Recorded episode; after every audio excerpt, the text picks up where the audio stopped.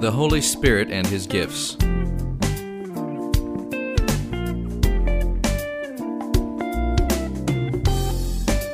by Rod Anderson.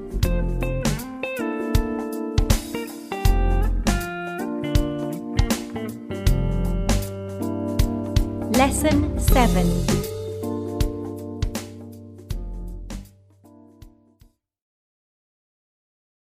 Tonight, Father, I ask again that you would please help us. Holy Spirit, we're doing our best to try to share just a few things about you, about how you work, and about how to fellowship with you.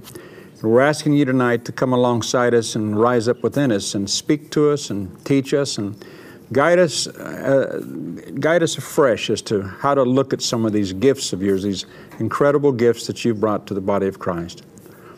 So, Father, we ask you to again grant us your spirit of wisdom. Please, please, in Jesus' name, grant us your spirit of wisdom and revelation, revelation, revelation into the knowledge of Christ, Father. Open up the eyes of our understanding and help us to see. I ask this, Father, and I ask you help tonight to help us look at these things and consider them well. In the name of Jesus Christ, amen. Amen. All right, this is going to be hour number seven on the Holy Spirit and his gifts. So we get two more hours. I want you to turn to lesson seven, which is on page 16. And uh, literally, like I said, I am going to try to go pretty quickly because I want to give again just an overview of these nine gifts of the Spirit. But let's turn to 1 Corinthians chapter 12, and uh, we'll read the first verse, 1 Corinthians 12, verse 1. If you have the outline, it's, I've got it on the King James. I've got all these passages from the King James, and I'll read from the Amplified points as well. But let's ask ourselves if we believe the first verse. The Apostle Paul said in 1 Corinthians 12:1, Now concerning spiritual gifts, brethren, I would not have you ignorant. Everybody say, I believe that. I believe that. And so what does he say? Right from the beginning, he says, I don't want you to be without information or be without the facts about the things or the gifts of the Spirit. Actually, in the King James, the word gifts isn't even there. It's spirituals. The word is spirituals. It actually says, now concerning spirituals, brother.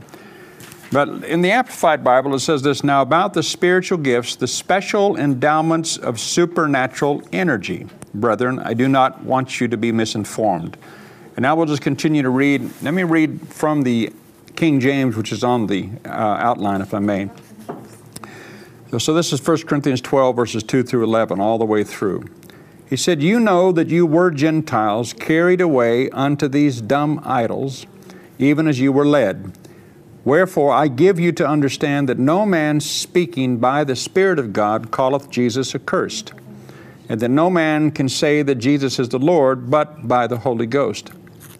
Now, there are diversities of gifts, but the same Spirit and there are differences of administrations, but the same Lord. And there are diversities of operations, but it is the same God which worketh all in all. But the manifestation of the Spirit is given to every man to profit withal. For to one is given by the Spirit the word of wisdom, to another the word of knowledge by the same Spirit, to another faith by the same Spirit to another the gifts of healings by the same Spirit, to another the working of miracles, to another prophecy, to another discerning of spirits, to another diverse kinds of tongues, and to another the interpretation of tongues. But all these worketh that one and the self same Spirit, dividing to every man severally as he will. Okay? Just let me read a few of them, if I may, from the Amplified, and then I'm going to read something else here to you. He says in verse 3 Therefore, I want you to understand that no one speaking under the power and influence of the Holy Spirit of God can ever say, Jesus be cursed. And no one can really say, Jesus is my Lord, except by and under the power and influence of the Holy Spirit. Verse 4 says, Now there are distinctive varieties. Now there are distinctive varieties and distributions of endowments or gifts or extraordinary powers that distinguish certain Christians due to the power of divine grace that's operating in their souls by the Holy Spirit. And they vary, but the Holy Spirit remains the same. Verse 5 And there are distinctive varieties of service and ministration, but it is the same Lord who is served. Verse 6 And there are distinctive varieties of operation of working to accomplish things, but it is the same God who inspires and energizes them all in all. But to each one is given the manifestation of the Holy Spirit, the evidence, the spiritual illumination of the Spirit for good and for profit. So, as we look back down here, the one thing that I want you to see above all as we look into this, and this is the thing that people in the body of Christ really, really, really have to see when it comes to spirituals or things of the Spirit, is that there's, there's words that are said three times here. There's many different interpretations of it, but from verse 5 onward, or verse 4, listen to what Paul really said. He said, There's diversities of gifts. He said, but the same Spirit. There are differences of administrations and there are diversities of operations.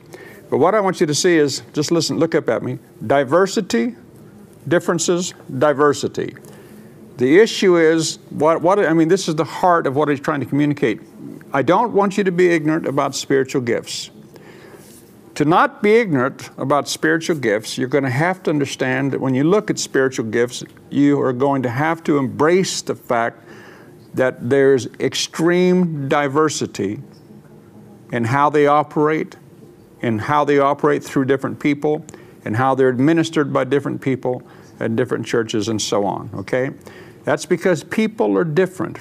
Why is this so important? It's so important because what we have done in the past historically in church is again, the Spirit of God would manifest or would something would happen after a certain way of act, action or uh, following a certain method that somebody used or how God dealt with them. And again, because that gift of the Spirit manifested through such an action, they began to declare that that was how you got that gift of the Spirit, or that's how the gift of the Spirit is going to function, is when you do so and so. And it's like the other things that we've taught about. You see, it's not a matter of God doing the same thing the same way every time. It's said in the Amplified that these things work according to the power of divine grace that is operating upon the soul of the believer. Now, think about that statement. They happen according to the measure of divine grace that is working upon the soul of the believer. Another way of saying that is, in other words, it's how much you have allowed your mind to be conditioned by the grace of God, uh, having the revelation of the goodness of God, having the awareness of God's love and everything else that goes with it. That's the whole key again to the whole gospel is the fact that God loves me and God wants to use me. So, proportionate to the power of the revelation of God's grace that works upon my soul, you know, I will find myself more able to yield to what the Spirit of God wants to do through me. But again, it's really important diversity, diversity, diversity. There's another thing that's interesting about it as well. Bob Yandian, who was one of my teachers, the guy that had 20 years of Greek, um, the way he used to say it was this. He said he was persuaded. It says now, verse 4 says, if you'll notice, verse 4, verse 5, or 6, it mentions the Spirit, the Lord, and God. In other words, the Trinity is there. And he used to say it like this He said, Now there are diversities of gifts, but the same Spirit. And so when it came to the gifts itself, Bob Yandian would say that the Spirit of God oversees, as it were, the actual gifts, you know, of His own. Then the next verse says, and there are differences of administration, how they're administered. How many of you know that different people administer things different ways, what works for them? He said there are different administrations, but what I want you to see is he said it's the same Lord. In other words, that Jesus himself, as it were, officiates over how things are administered. And then verse 6 says, and there are diversities of operations, in other words, how everything is set up, but it is the same God which worketh all along. He said, really, when you look at all these things, you've got the whole Godhead involved here that's overseeing everything and anything to do with the works of His Spirit. So let me just read down on the page there so you see what it said diversities of gifts, differences of administrations, diversities of operations, gifts, administrations, operations, diversity. Now, this next paragraph might be confusing because of the, the, the, way I wrote it years ago because of some other things that I used to teach involved with, but I'll read it anyhow. It says there are two theories on this particular scripture. One line of thought says that these gifts are administered to different ones in different ways. That diversities of operations mean they operate in different ways, and not always the same way in different individuals. Now, again, when you read this, understand that I'm not saying they don't do it that way. I'm saying poss- probably it's all of these ways, realistically, because you cannot put God in a box. Now, again, what this begins to do, if you'll, if you'll receive it, see, this liberates you. This is why we say in every area of the gospel that you have to find out how God uses you. Remember, I say this over and over again what the Bible does not teach is methodology. Everybody hear me say that? The Bible does not teach methodology. The Bible teaches the man Jesus Christ.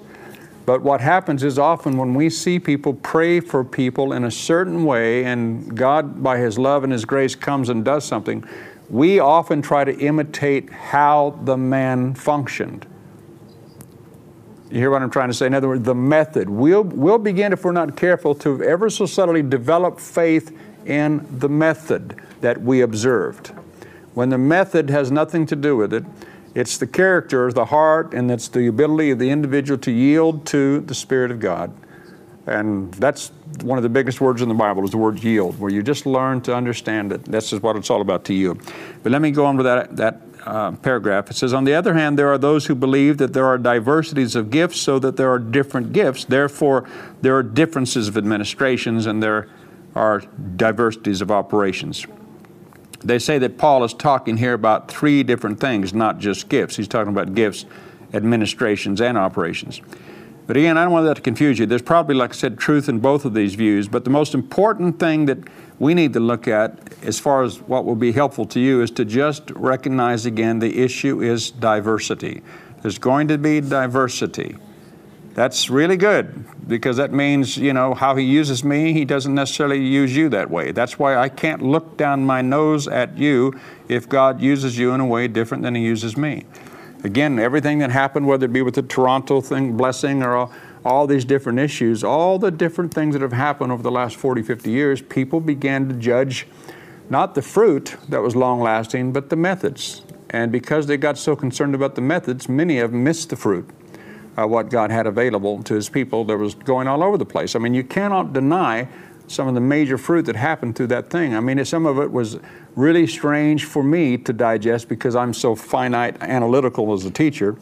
Like I said, Dutch Sheets that you know comes. I mean, Dutch and I are friends, and I asked Dutch about it. I said, Dutch, is there something wrong with me or what? Because I said, I don't know what it is, but I said, I go to some of these meetings and I said, everybody's talking about how they feel this and they feel that, and people are screaming and leaping and falling and howling and what have you. And I said, I'm just sitting here going, I don't feel zip. and he said, I said, is it just that I am, am I just that hard and calloused or what? He goes, no. He said, you're probably just a lot like me. He said, I taught, he said, at Toronto. He said, John Arnott had me teach there. And he said, the whole time I'm teaching, he said, People are falling on the ground out in the congregation. People are laughing. People are crying. Some of them are clucking like chickens. And he said, and they got cameras, and he said, holding them with people's mouths wide open and putting holding the cameras, you know, over their mouth, and you can actually, see, it's legitimate. Actually, have, we're seeing people's teeth, you know, gold come and fill in their teeth and stuff. And he said, I sit there, I watched it myself, but he said the whole thing's going on. I'm just trying to teach, and he said, I don't feel anything, and all the stuff's going on. People are being healed, and. He, says, I think it has to do with something with the teaching gift. We're just so analytical that whatever. So pray for me, all right? But the point is, you learn to not just say no to things just because they don't function like you think they should function. I think that's part and parcel of why God, again, is so, uh, so um, disgusted with our pride because He wants us to understand I'm going to use you according to the measure of your faith, according to the measure of God's grace that I allow to operate upon my soul. So again, we need to just have faith for the gifts of the Spirit to operate and not worry how they operate. Did you hear what I just said? That's the foremost importance. Now, the next thing before I read, I'm going to read something from Bill Johnson's book here, but it says, The manifestation is given to every man to profit withal. Paul tells us that what the gifts do, Paul tells us that what the gifts do are intended to profit the whole church, not just an individual. And I've spoken to this before, but I really want you to see this because what we're going to go do is try to define just from the Bible a little bit better. Like I said, I've got to really move to them quickly. But the whole all nine gifts of the Spirit, just to give you a few examples of how they're how they show up in the Bible and what have you, so that you can better define them. But the thing about working and flowing with the Spirit of God is, to me, what's helped me the most is again is when I did a word study years ago, and and saw the word manifestation. The word in the Greek for the man, word manifestation is phaneros. It's spelled P H A N E R O S. It's not like you're being tested on it. But phaneros, it speaks to the basic, basic thing that the Holy Spirit does. The word P H A N E is the word for light or illumination. So it says, but the manifestation, now I really want you to listen to this the manifestation of the Spirit. Now, often if you'll think about the Spirit of God manifested, what you'll think normally is, well, that healing that just took place was a manifestation of the Spirit of God. And yes, it was, but the word manifestation means illumination or something that's been revealed. A light has shined upon something and you've seen. So, really, gifts of the Spirit begin to function when God illumines somebody so that they know how to respond to either, if you're a minister, you respond to what the Spirit of God's showing you so that you know what to pray for, what to ask, what to speak to in a congregation. Or you, you're doing your own study, you're at home or whatever, you're sitting in the, in the congregation yourself, and suddenly the Spirit of God illumines something to you, the lights come on and you suddenly have faith that you didn't have before. It's like boom, something happens and you just something is triggered and you're able to to basically yield to something that you didn't find yourself yielded to before in the natural. But another word that really helped me about the whole thing about manifestation is, I, I, and again, you will have remembered me speaking to this at some point in the past, is the fact that in many of the places it'll say this in lexicon that the word phaneros speaks, when it speaks to light, it speaks to something that flashes and therefore, it says they speak to the issue of spontaneity. And that really helped me a lot because I, I, I, I could see that something that when the Spirit of God does something, it's like a flash of light. It's like, boom, like that.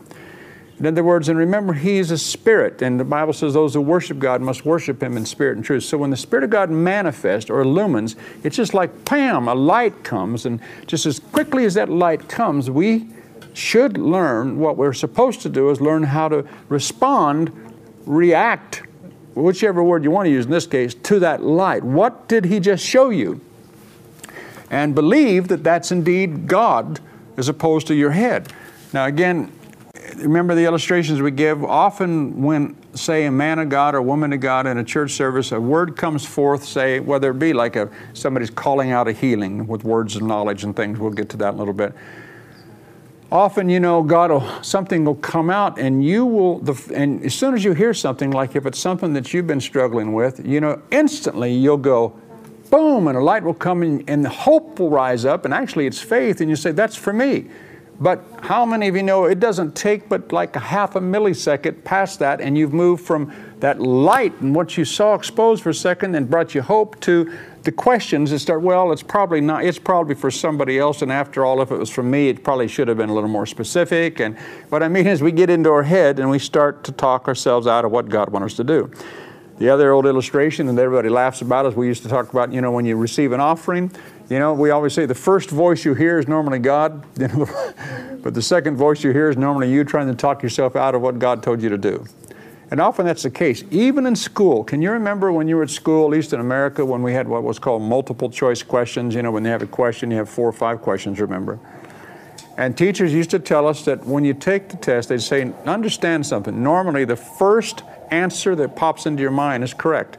Statistically, that's proven as so. Normally, the first answer that rises up in your spirit is the correct answer. Spontaneity. Boom a flash of light, the manifestation. It's a manifestation. It's a sudden illumination. It's a sudden revelation. I mean, the Holy Spirit is the revelator. He reveals something. But then again, He waits for us to react or respond to what's been revealed. So this is why it's all a matter of faith. And guys that have operated in the gifts of the Spirit for years have learned, you know, just to go with that that comes and not not question. I remember a friend of mine who was operating the gifts of the Spirit a lot, and he said, "I, you feel so stupid." One time, he said, "I got up and he said." The Lord said, All I heard was poison finger. And I thought to myself, That can't be God. Who's ever heard of calling out a poison finger, you know, before? And he just said, Lord told me there's somebody here with a poison finger. And this guy goes, raises his hand, and he'd had something cut in his hand, and he had all kinds of whatever, all wrapped up. Basically, had, you know, something had got infected and it was poisoned. His finger was poisoned. But I mean, just the way it came out. In other words, we'll struggle with things sometimes because they come so quick. They come like a bit of lightning that again, what we're apt to do, what we tend to do is we tend to talk ourselves out of the first voice, the first the first inclination that comes and we we move into then the realm of the thought process and the moment you get into the thought process you often if your mind's not really renewed to the word of god you will think yourself out of that that which was shown you by a sudden burst of light and that really is, spontaneity is a huge thing. That's why uh, in, you'll see in these old meetings when you study the old healing ministries, they'll say that people that respond the quickest always got the greater miracles. It's something about learning to respond quickly. But you know, again, if you're like me, you used to sit out there and you go, well, I don't know, you look around, maybe, surely it's for somebody else, you know. but people see that it, a, a quick response is just an indicator of a hunger for God and God can work with that. Anyhow, so we're going to look at these things. But First, I want to read, like I said, I want to read, talk about gifts of the Spirit, as I've shared with you before. This Bill Johnson, Pastor Bill Johnson, pastors Bethel Church in Redding, California. And uh, his first book I told you about that was called When Heaven Invades Earth. And this is the second book he's written called The Supernatural Power of a Transformed Mind Access to a Life of Miracles. As I've shared before, his, his books thus far in the last year have has really affected me as much as any books I've ever read because of how, well, I have a close friend that is a close friend of his who's been telling me about him for a long time. But they've been telling me how in this church that miracles, not just through the pastor, not at Sunday services, but miracles happen literally every, I mean, miracles happen every week all around the church, people walking in the church, all their people. They have what's called a school of the supernatural and they have built faith into the people and they have built some kind of a way where they know how to well it's the kingdom of god. This man's given over to the kingdom of god. And uh, i mean church as it ought to be. So i just i'm going to take some time now just to, to read some of this because i want you to be inspired. This is just the first page of chapter one then i'm going to jump around a little bit. Change your mind is the name of the chapter. He said this is the byline into that. It says it is unnatural for a christian to not have an appetite for the impossible it had been an awesome Sunday night in the presence of God. When it was all finished, the prayer and the praise, the teaching, and the time of asking God for miracles, one of my staff members walked from the sanctuary into the hallway and saw a man jumping up and down saying, Oh my gosh, oh my gosh. His pants seemed too big for him. He was holding them up so they wouldn't fall down around his ankles. He was puzzled, but knew God must have done something. When we asked around, we learned that the man had been healed that night after receiving prayer. He had huge tumors all around his body. When he'd prayed, they'd all gone. He'd come in, all the tumors he'd come in with had instantly disappeared. He'd come all the way from a neighboring state because doctors had given him only two weeks to live. In his mind, we were his last stop on the way to heaven or on the way to a miracle. He came into the sanctuary where he continued to jump up and down with great joy, very much healed and very much in need of a new wardrobe. How did it happen? The kingdom of God had come crashing into his infirmity and overwhelmed it. It was another great night and another great victory over the enemy. That same weekend, a woman drove to our church from two states away because she was having difficulty breathing. The doctors had found what they believed was lung cancer. Her family had to help her into the building. After receiving prayer, she left pain free, able to breathe without any restriction. Again, kingdom reality vanquished, vanquished earthly affliction. Is that normal? Absolutely. But is it common in today's church? Not yet. But God is changing the way Christians think about the so called impossible. He is teaching us to work hand in hand with the kingdom so the reality of heaven comes crashing into earthly problems and overwhelms them. The results are astonishing miracles, great victories over the enemy, healing, deliverance, revelation, and more. It's not hype, it's not baseless hope or theory, it's fact. The two stories I shared above are actual situations in which affliction was completely vanquished by kingdom reality and there are many more I will share throughout this book. Many churches see the miraculous happen on a weekly, even a daily basis. As you can imagine, it's, an, it's a revolutionary approach to Christian living, a return to the authentic. Now, I'm just going to jump around here a little bit. A young man named Brandon, who is a graduate of Bethel School of Supernatural Ministry, was visiting friends in Washington State. They were at a restaurant and the waitress came to take their order. Brandon began to perceive things in his heart about the woman and he shared them with her. They pertained to her relationship with their mother. The waitress was amazed, and she became so emotional that she had to take a break. While the waitress was away, Brandon noticed an Asian couple staring at him from across the room. The woman had wrist braces on because she suffered from carpal tunnel syndrome and one of her hands was completely frozen in a fist. Brandon simply walked over and asked if he could pray for her. She said that she was a that they were Buddhist, but they were willing to receive prayer. He prayed for her. She was healed on the spot in the restaurant. The whole family was instantly overjoyed, began praising Jesus right at their table. They said they'd been praying to their ancestors for a long time for their hands to be healed, but the prayers hadn't worked. Brandon explained who Jesus is. They received the gospel with wonder and thankfulness. He went back to his table for the rest of the evening. The healed woman sat there, opening and closing her hand in amazement. About that time, the waitress came back and asked if she could talk with Brandon outside. She was understandably confused and yet eager and wanted to know more about God. Brandon shared further insight that the Holy Spirit gave him about her life and told her about Jesus' love. She gave her heart to the Lord and was filled with the Holy Spirit right there. She was breathless with excitement and declared she was going to tell all her friends what had happened. That sounds like something out of the Bible, but it's another very recent display of God's love from a normal Christian like you and me. It happens regularly to a whole company of believers. He simply made himself available to carry out God's will in the here and now. He didn't just share doctrine, he offered a proof of who God is. One of the major functions of miracles and supernatural living is to offer immediate, irrefutable proof of what God wants to happen on earth. It demonstrates who God is by showing what His reality looks like. The Apostle Paul put it this way And do not be conformed to this world, but be ye transformed by the renewing of your mind, that you might prove what is the good, the acceptable, and the perfect will of God. Has it ever occurred to you that one of your jobs on earth is like Brandon to prove the will of God to others, to show other people what He's like? to allow Him to overwhelm the enemy's works through you. Most people don't know how God behaves or what's inside His heart for each one of us. Your calling and my calling as believers may be too massive to fully understand, but the Bible's command is clear. Our job is to demonstrate that the reality that exists in heaven can be manifested right here, right now.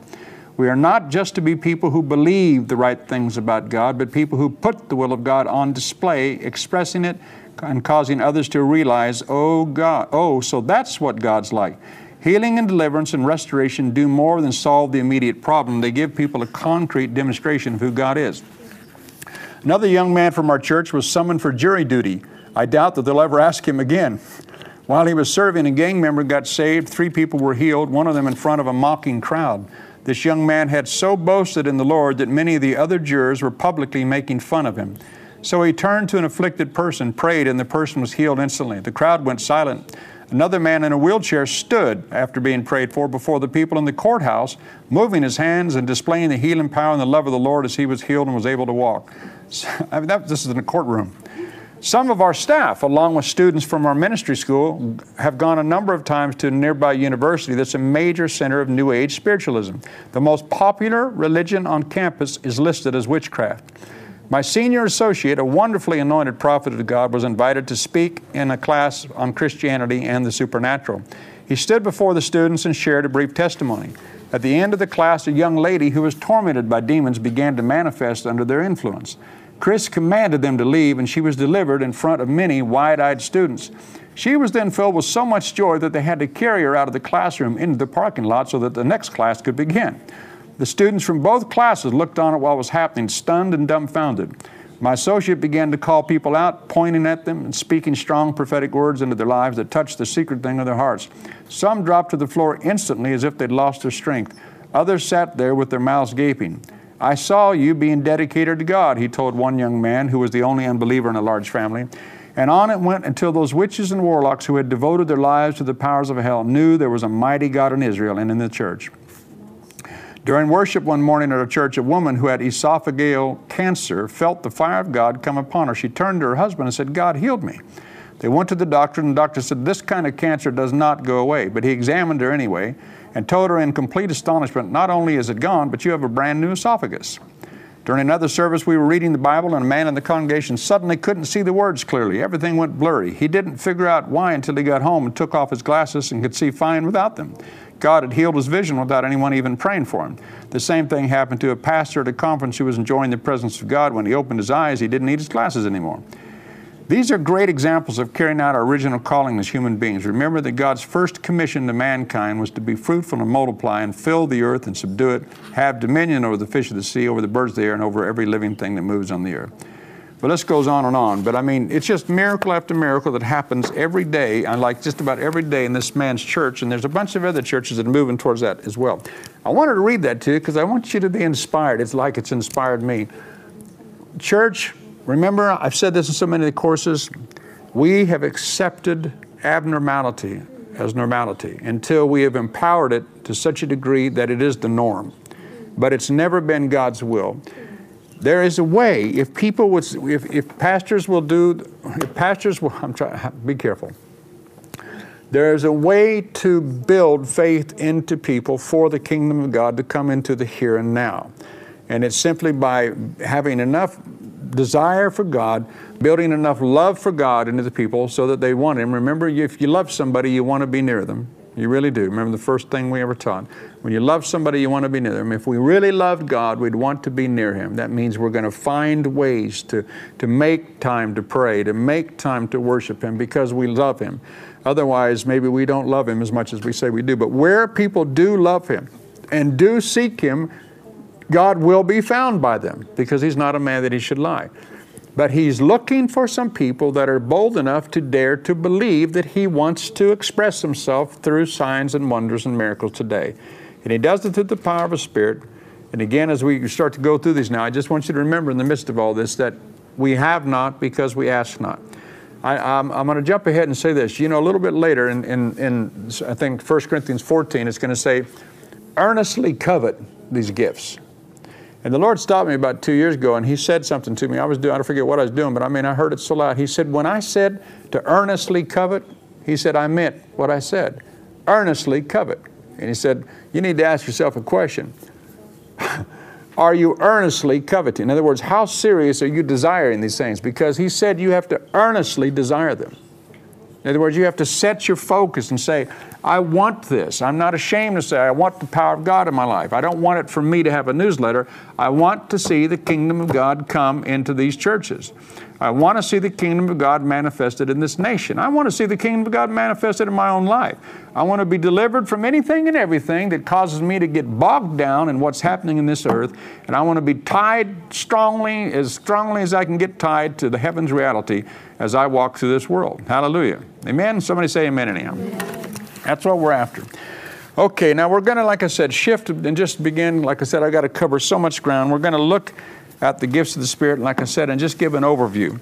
So, at the bottom of page 16, the categories for the gifts, we have what's called the revelation gifts, the power gifts, and the utterance gifts. And the reason is, as you'll see in just a moment, the revelation gifts that are listed, again, let me read them from the King James on the outline. It says from verse 8, it says, For to one is given by the Spirit the word of wisdom, to another the word of knowledge by the same Spirit, to another faith by the same Spirit, to another the gifts of healing by the same Spirit. And actually, the word healing there is plural, it's the gifts of healings by the same Spirit. To another the working of miracles, to another prophecy, to another discerning of spirits, to another divers kinds of tongues, to another the interpretation of tongues. So there are three of these gifts that are revelation gifts because they do just that. They reveal something. One is the word of wisdom, the word of knowledge, and the other is discerning of spirits. The power gifts are listed on the next page the gift of faith, the working of miracles, the gifts of healings. Utterance gifts, of course, are just that because they're spoken, they're manifested through speaking or prophecy, diverse kinds of tongues, and interpretation of tongues. So the simplest way to describe these nine gifts is that three of them say something, three of them do something, and three of them reveal something. Now, it is good to have a knowledge of this, like I said, because this will help you later because you'll know what you're operating in. Now, the word of knowledge is the first one we'll look at here. But notice it's not the gift of knowledge. I've heard so many people in other churches say, well, it's just the gift of knowledge. The guy has a lot of knowledge, or the gift of wisdom is just he has a. Even like in some of the Bibles, the the paraphrases will say, to another is given the, uh, a, a, display of great wisdom or a display of great knowledge. Now, there's no such thing as the gift of knowledge.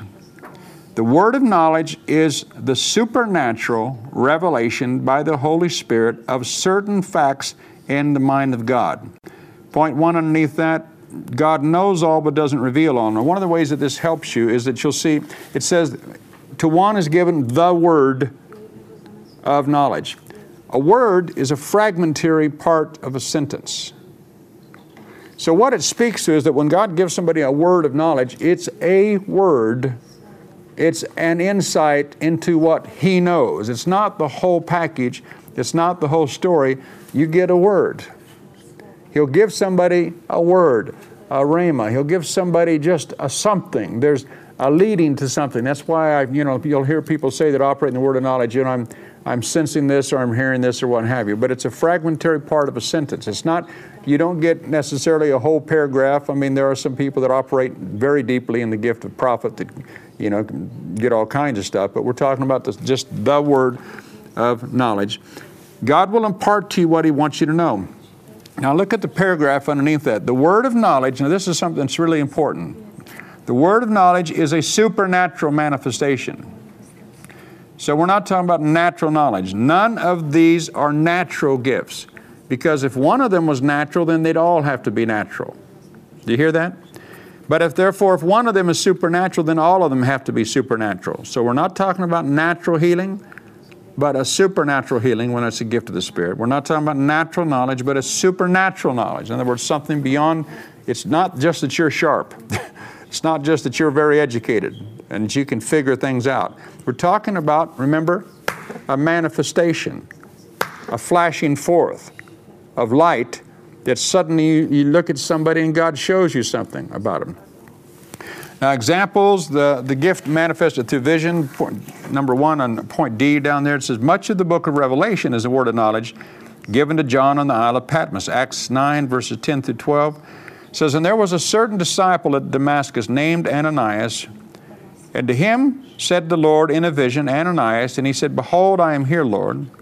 And the Lord said unto him, Arise and go into the street which is called Straight and inquire in the house of Judas for one called Saul of Tarsus, for behold, he prayeth. In other words, he's hearing right now what exactly is happening. He said, There's a man over there who is praying right this moment. He's being shown right this moment somebody's praying. He says, And he hath seen, past tense, he has seen in a vision a man named Ananias coming in and putting his hand on him that he might receive his sight. Now, underneath that, it's important because it didn't come to an apostle. Ananias was a layman, and this is good news for us. That means anybody can, re- can expect God to give him words of knowledge. Uh, again, just next that, Acts chapter 10, verses 9 through 20. On the morrow, as they went on their journey and drew nigh unto the city, Peter went up upon the housetop to pray about the sixth hour, and he became very hungry and would have eaten.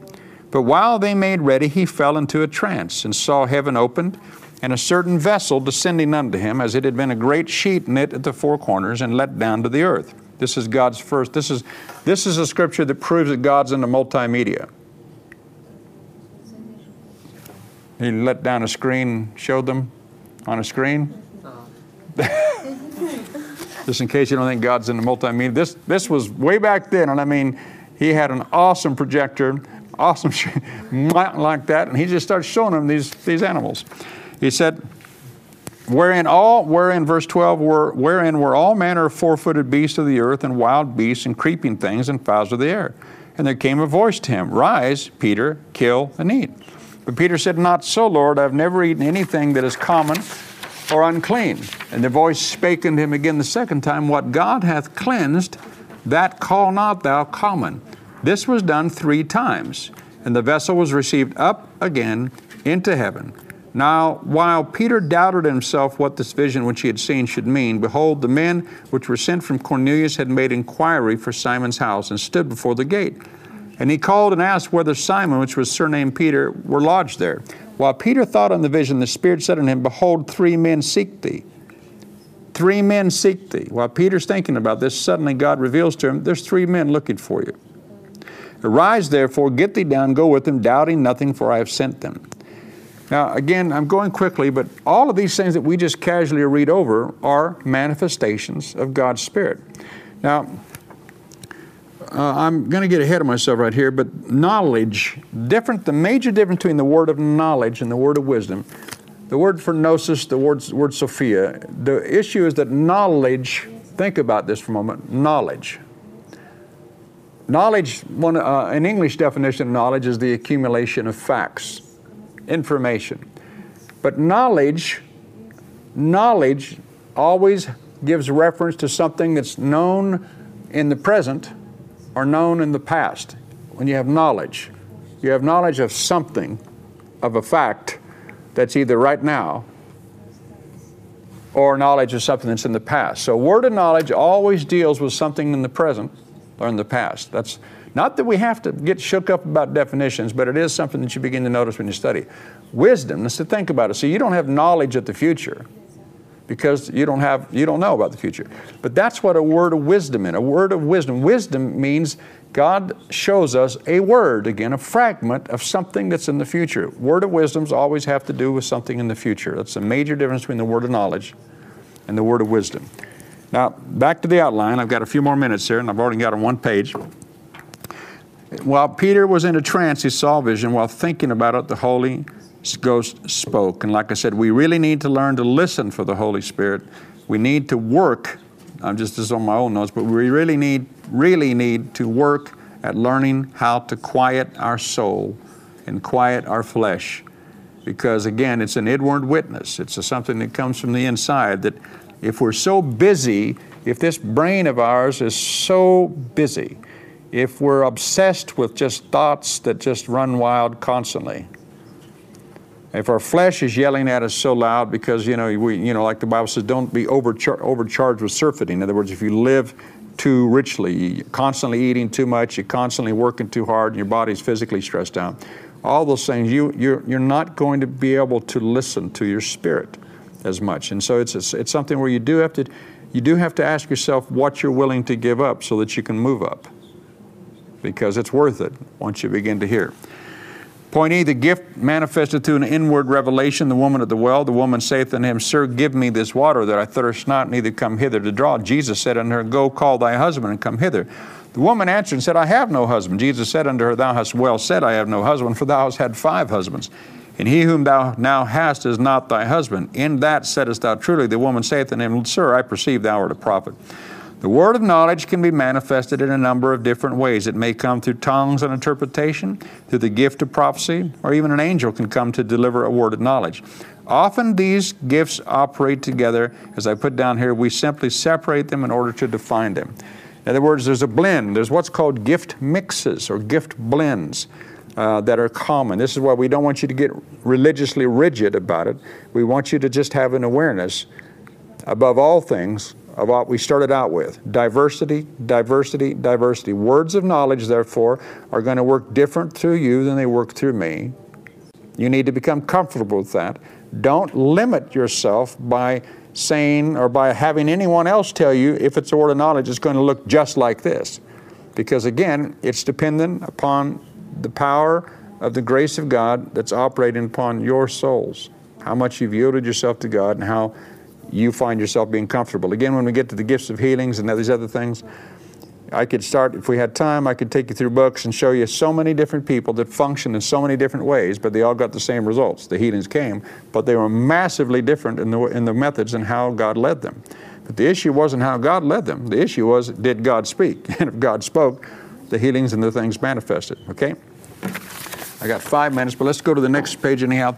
Lesson 8 uh, on top of page 19. Through the word of knowledge, the discouraged can be comforted, the saints gladdened, lost property recovered, the enemy defeated, the Lord Jesus glorified. I mean, these are just several. Again, take your time to read these for yourself.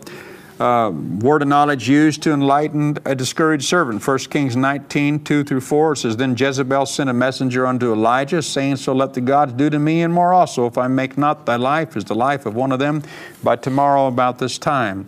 And when he saw that, he arose and went for his life, and came to Beersheba, which belonged to Judah, and left his servant there. But he himself went a day's journey into the wilderness, and came and sat down under a juniper tree, and he requested for himself that he might die.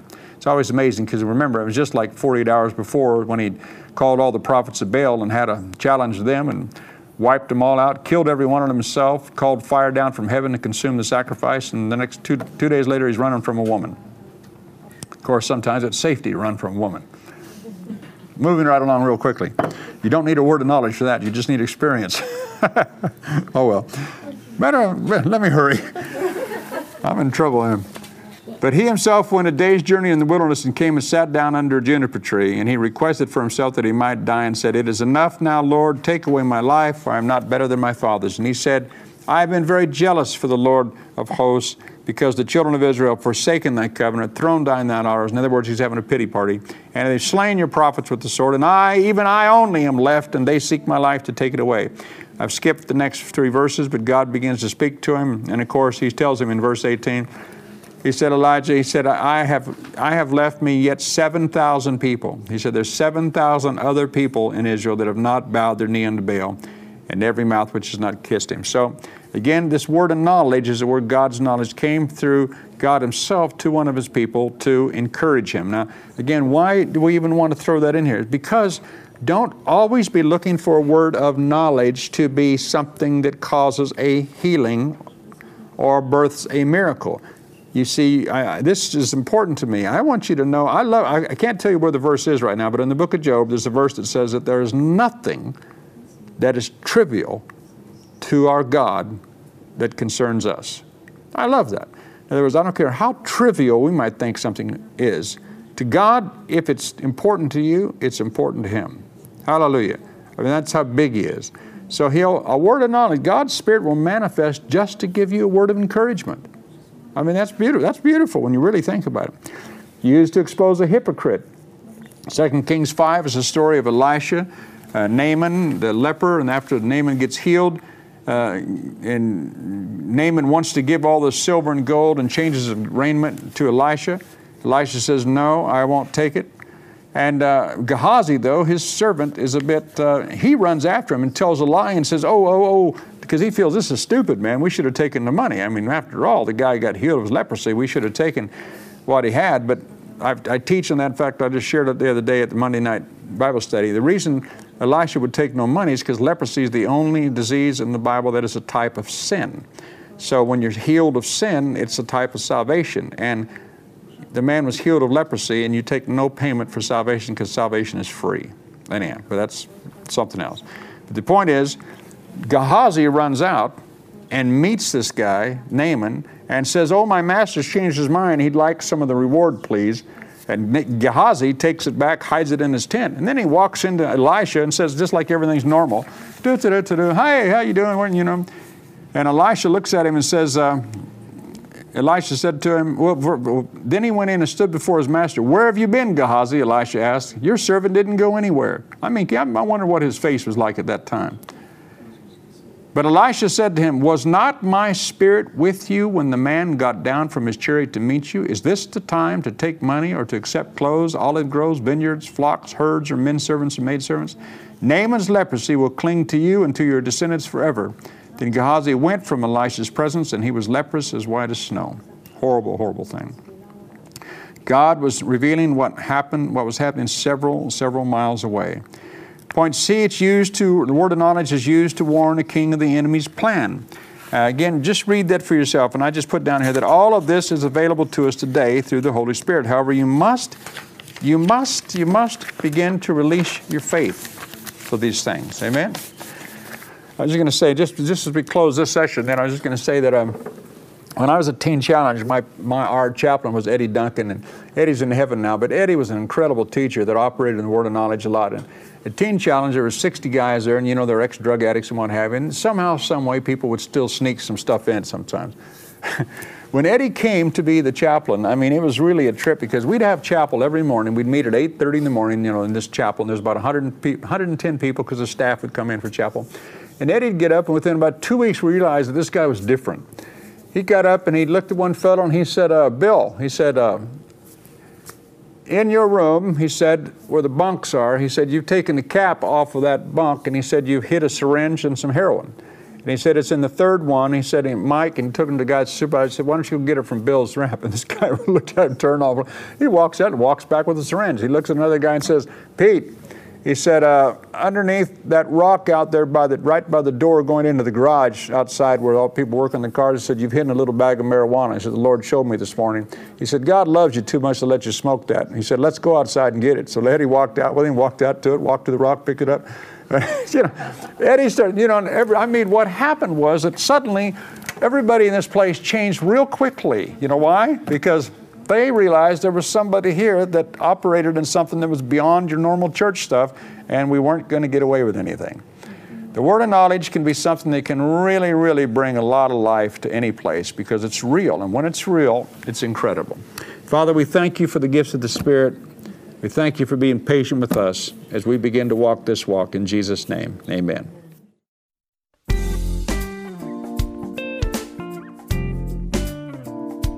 You have reached the end of this lesson. Please insert the next lesson to continue.